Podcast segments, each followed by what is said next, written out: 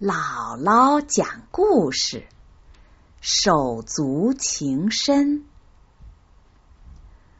古代长安城里有一户人家，父亲带着三个儿子过活。有一天，父亲不幸病重过世了。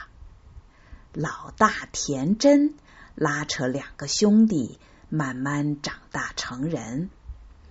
兄弟三人成年以后，想到该各自独立生活了，于是就商量着分家另过。三兄弟平日里相互友爱，感情很深。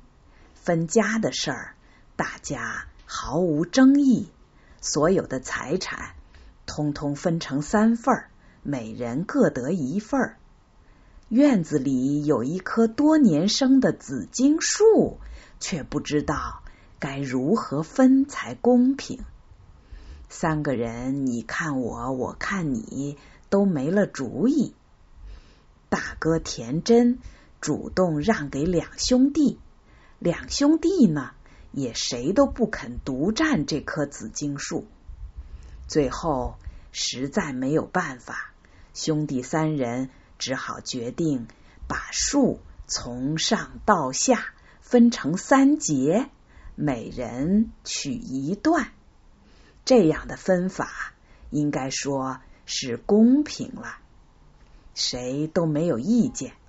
说好了，准备第二天砍树分树。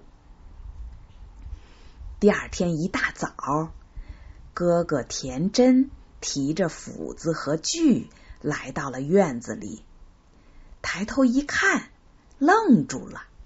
昨天还好好的一棵紫荆树，今天怎么像是要枯死的样子啊？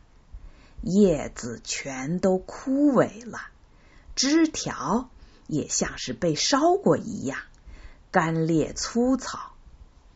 田真连忙去叫两位兄弟，他的两个弟弟。随着大哥来到院子里一看，也都愣住了。这究竟是怎么回事呢？兄弟三个相对无言，都愣在那儿了。过了好一会儿，大哥田真忽然拍了拍脑袋，对两个弟弟说：“我想。”这棵树是不愿意我们把它砍倒分开吧？两个兄弟也似乎有所悟的喊道：“不错，不错，一定是这么回事儿。”田真对两兄弟说道：“两位兄弟，看了这紫荆树的变化，难道我们不觉得伤心和惭愧吗？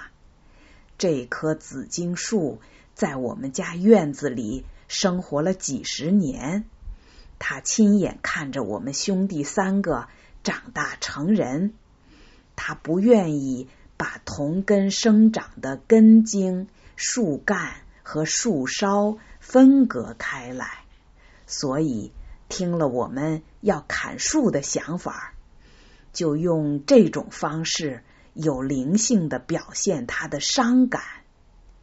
这对我们也是教育，教育我们。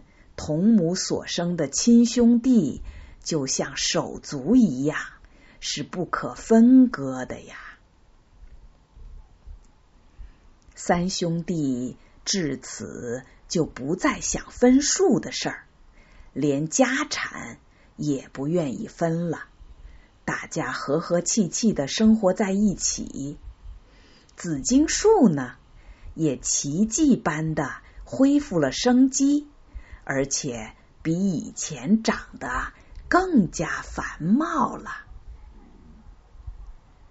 这个故事后来就变成了一个成语，人们把同父母的兄弟姐妹比喻成手足。如果有朋友之间的感情很深，人们也说他们是手足情深。